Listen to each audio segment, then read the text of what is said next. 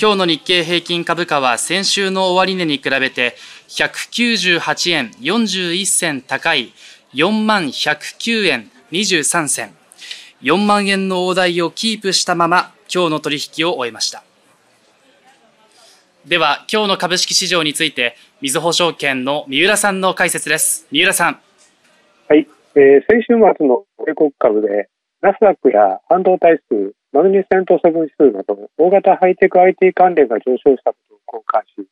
日経平均は4万円の台を初めて超えました。一時4万300円を超える場面も見られましたが、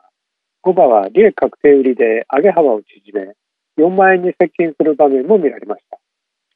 トピックスは5場はマイナス圏で推移しており、トピックスよりも日経平均が強い状態が続いている。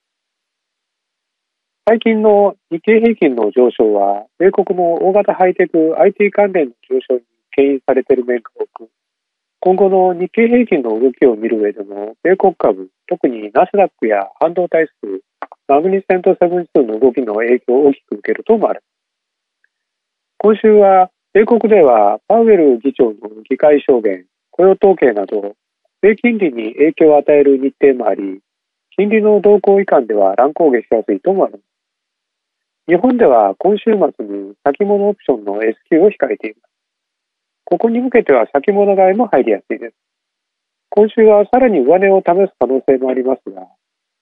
で急投資4万円を超えたこともあり、で確定売りも膨らみやすいです。米国株にらみで日中も含め数百円単位で上下するなど大きな値幅を伴い乱高下すると思われます。また本日は日経平均が4万円を超える中、プライム市場では値下がり銘柄の方が多かった。一部の値傘株が突出して上昇しているだけに、今週末の3月 S q 後に物色が他にも広がるかが注目だ。以上とみずほ証券の三浦さんの解説でした。